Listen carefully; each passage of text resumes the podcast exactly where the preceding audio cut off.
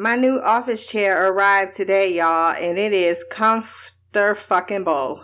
You're listening to that blessed and highly flavored podcast. It's only cause a nigga blessed. Welcome back to Black Girl Couch Reviews. I'm your host, Christina. We are back for another episode of The Haunting of Bly Manor. I know this is late, episode 8, The Romance of a Certain Old Clothes, written by Leah Fong, or is it? Yeah, no, that's Leah Fong, and directed by Axelle Carolyn, who worked on Centurion, and it had Michael Fassbender in it. It's a really good movie. You should watch it. I gave this episode a 6.8 out of 10. It was okay, but as I suspected, it was very much like season two, episode seven, I believe, where we were left on this huge cliffhanger in Stranger Things. And then all of a sudden, you were like, all right, while this is not terrible, it's also, it, it takes the momentum away from what was happening previously. And I'm not sure why shows like to do this, but they should probably not. However, talking out of the other side of my mouth, as I am fond to do, if you're binge watching this not week to week, it's not that much of a big deal. And that's unfortunate. I would say probably for me more so than it was for someone who watched all nine episodes the first day or even week that they came out. So there is that let's get into most of the recap. Not going to go scene by scene. This is all about the Lady of the Lake. And as predicted, um, picks up right with the huge cliffhanger of Danny being caught in the death grip.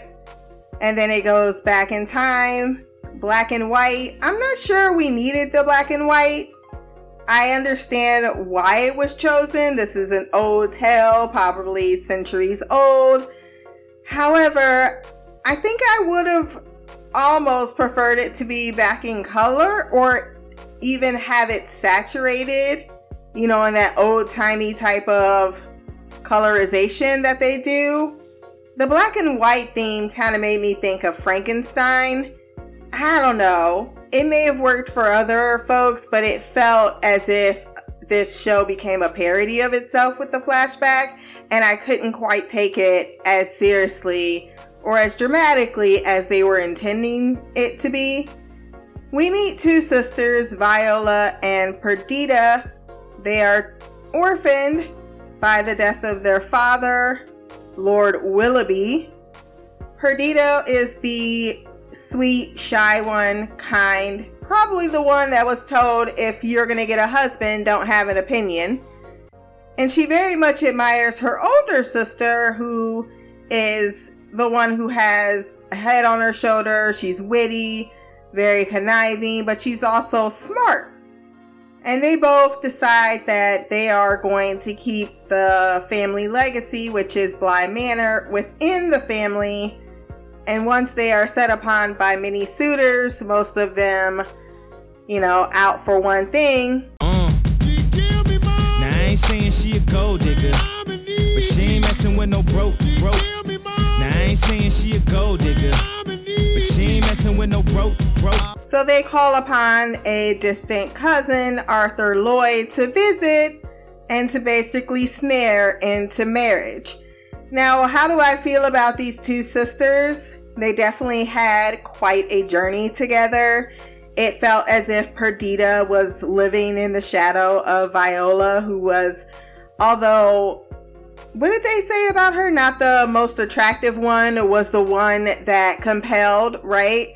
However, I do feel as if Viola kept her sh- sister on a very short leash and would not allow her to eclipse her own particular aura.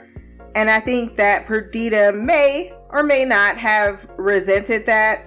I don't feel like she did in earlier life, but as time passes and people change and desires begin to blossom, it's easy to see someone changing their previous idolization of one or the other particularly in this moment, I will say it did feel like one, the the father dies and Viola's not even shedding a tear.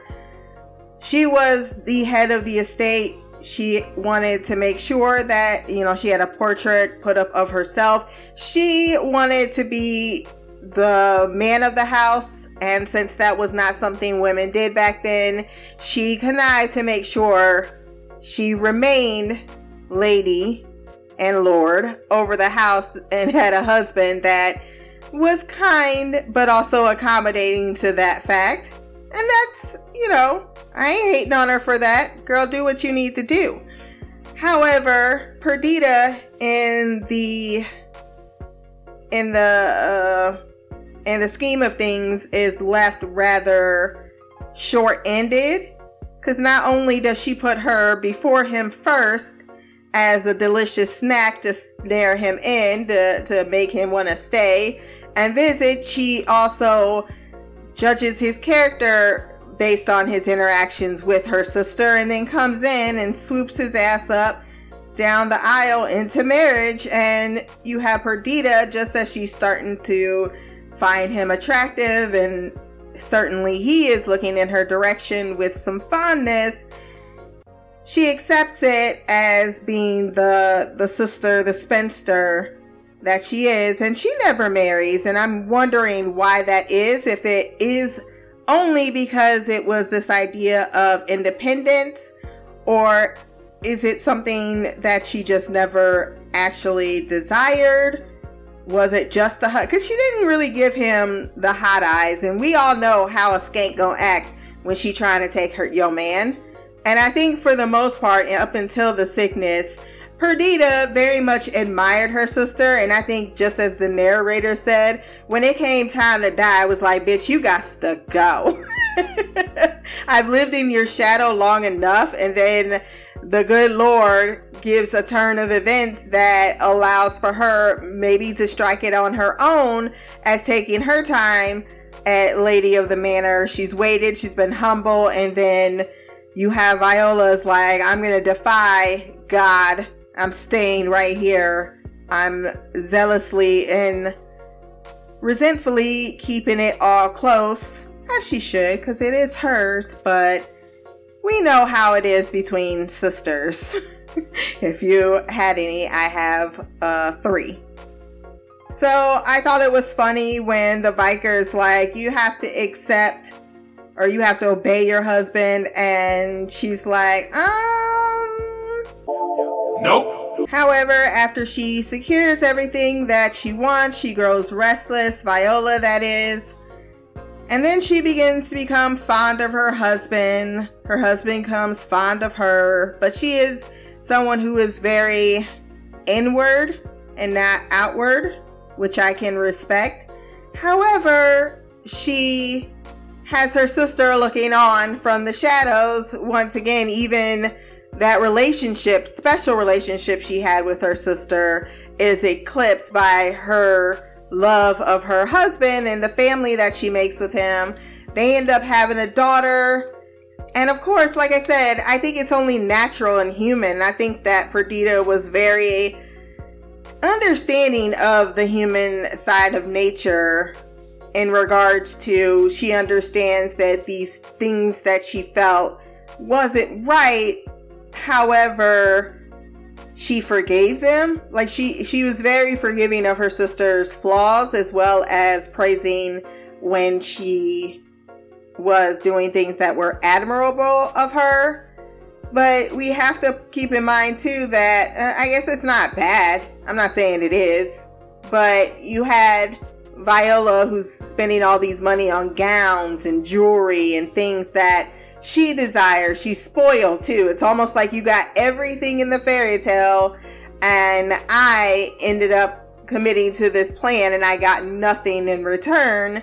And not only that, I end up in the end of your lifetime becoming your abuse victim as well as your servant in a lot of ways. And that's sad because it did unfortunately turned someone who probably is a, a good soul who did a bad thing because she did murder her sister, which we'll get there. Well, I guess we can get there now. like she's given her last rites. Everyone thinks it's months before she's supposed to live.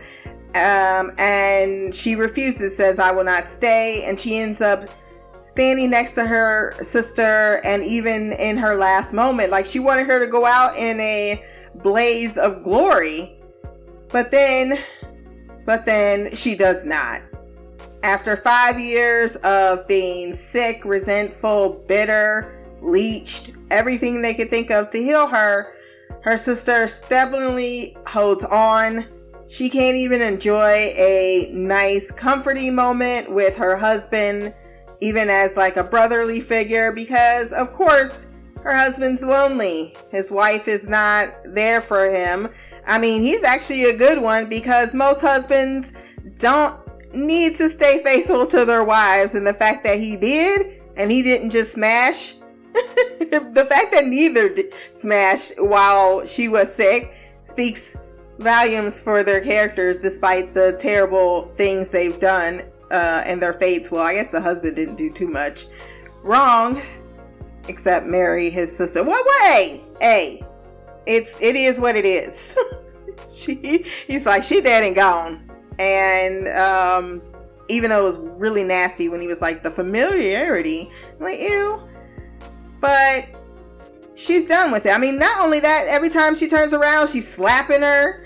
she won't listen to her. She's like, I'm not gonna let you. Ha-. Like I felt as if she knew what the inevitable next step was to be in that house and she clung on to death to make sure it didn't happen. And her sister was like, I think this is mercy, but at the same time, I swear to God, I swear to God, you stupid bitch. He was also a man that loved his daughter Isabel, and he used to sleep in the same bed with her. They slept in the same bed every night. That was just something they did just a lovely little family. And unfortunately, because she concocted to get it, probably why she felt so, I don't know. I can't really figure out the entire character of Viola because this was so very quickly done. I would have preferred this in like the second episode or the third one. Sometime after we, even when Peter was killed, I would have liked that to come next. but I guess uh, they decided this format was going to work. Fine, whatever. But after some suitors come to try to marry him, he decides to marry her. Perdita is getting the second best treatment deal. Arthur is uh, a lapdog. He was chosen to be a lapdog and a good husband and someone who would indulge his wife and loved her. And that was his role. That's what he was chosen for to be. We, we know powerful women do this, right? they choose men in which they can very easily control, but not for his uh, his genius or his estate management because very quickly they go broke without Viola running things, and it seems as if Perdita did not have the same ambition. They broke, they ain't got no money. Before she died, Viola, she left a chest of her gowns and her jewelry and everything to give to her daughter. She gave it to the husband to put in the chest, and only the daughter was to open it. She is able to say, Hey, we have these things here to start building a future, to start moving forward, to get a new life. Let's get out of this fucking house. Let's stop draining and when she opens the chest to try to finally start something new for her, her sister's ghost is there, vengeful, because she murdered her, and now she murdered her sister in return. And um, we see in a flashback that she had been sleeping all this time, had been confined to the her her spirit really was confined to this chest because she was holding on to this world creating her own gravity by actually staying in this chest and keeping sacred that idea of seeing her daughter once again. Very poignant, very sad, understandable, but also horrifying. Just considering all the death that she caused afterwards. So she's stalking their ghosts, or she's planning on stalking their ghosts after Perdita is dead. His father and daughter are planning on getting the hell out of Dodge. And she's so happy because I can go with them now. except that the husband has now become very superstitious and he knows how stubborn his first wife was and now he feels like he's cursed and he refuses to have that icy cold hand be touching his daughter or anyone else that he actually might marry in the future because he's still a young man and he ain't about to be celibate and he ain't got no time for his next wives to be murdered. so he tosses the trunk in the lake.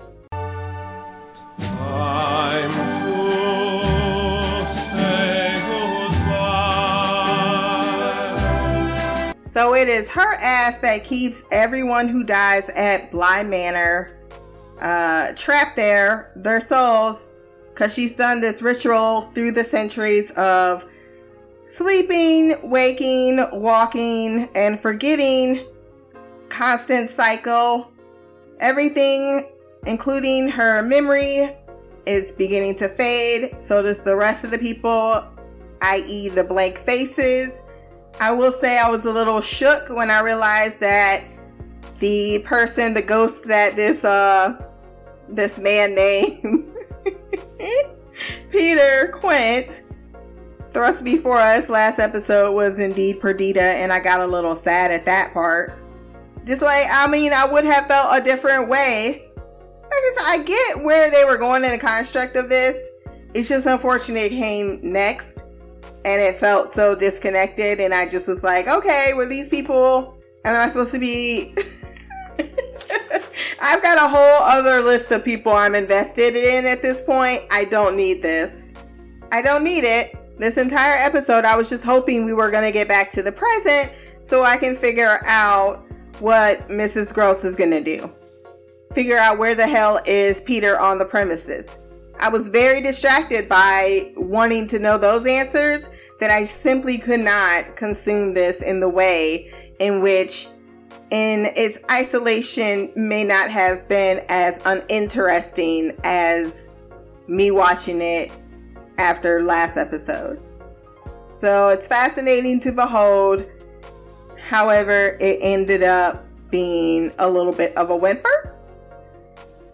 And I can't help but think this whole haunting thing is also the part that is the horror aspect of the fact that she has been killing, including the little kid, because she saw a child in the bed and figured, oh, well, this must be the child I'm looking for because I'm lonely and I have this vague sense of looking for my child.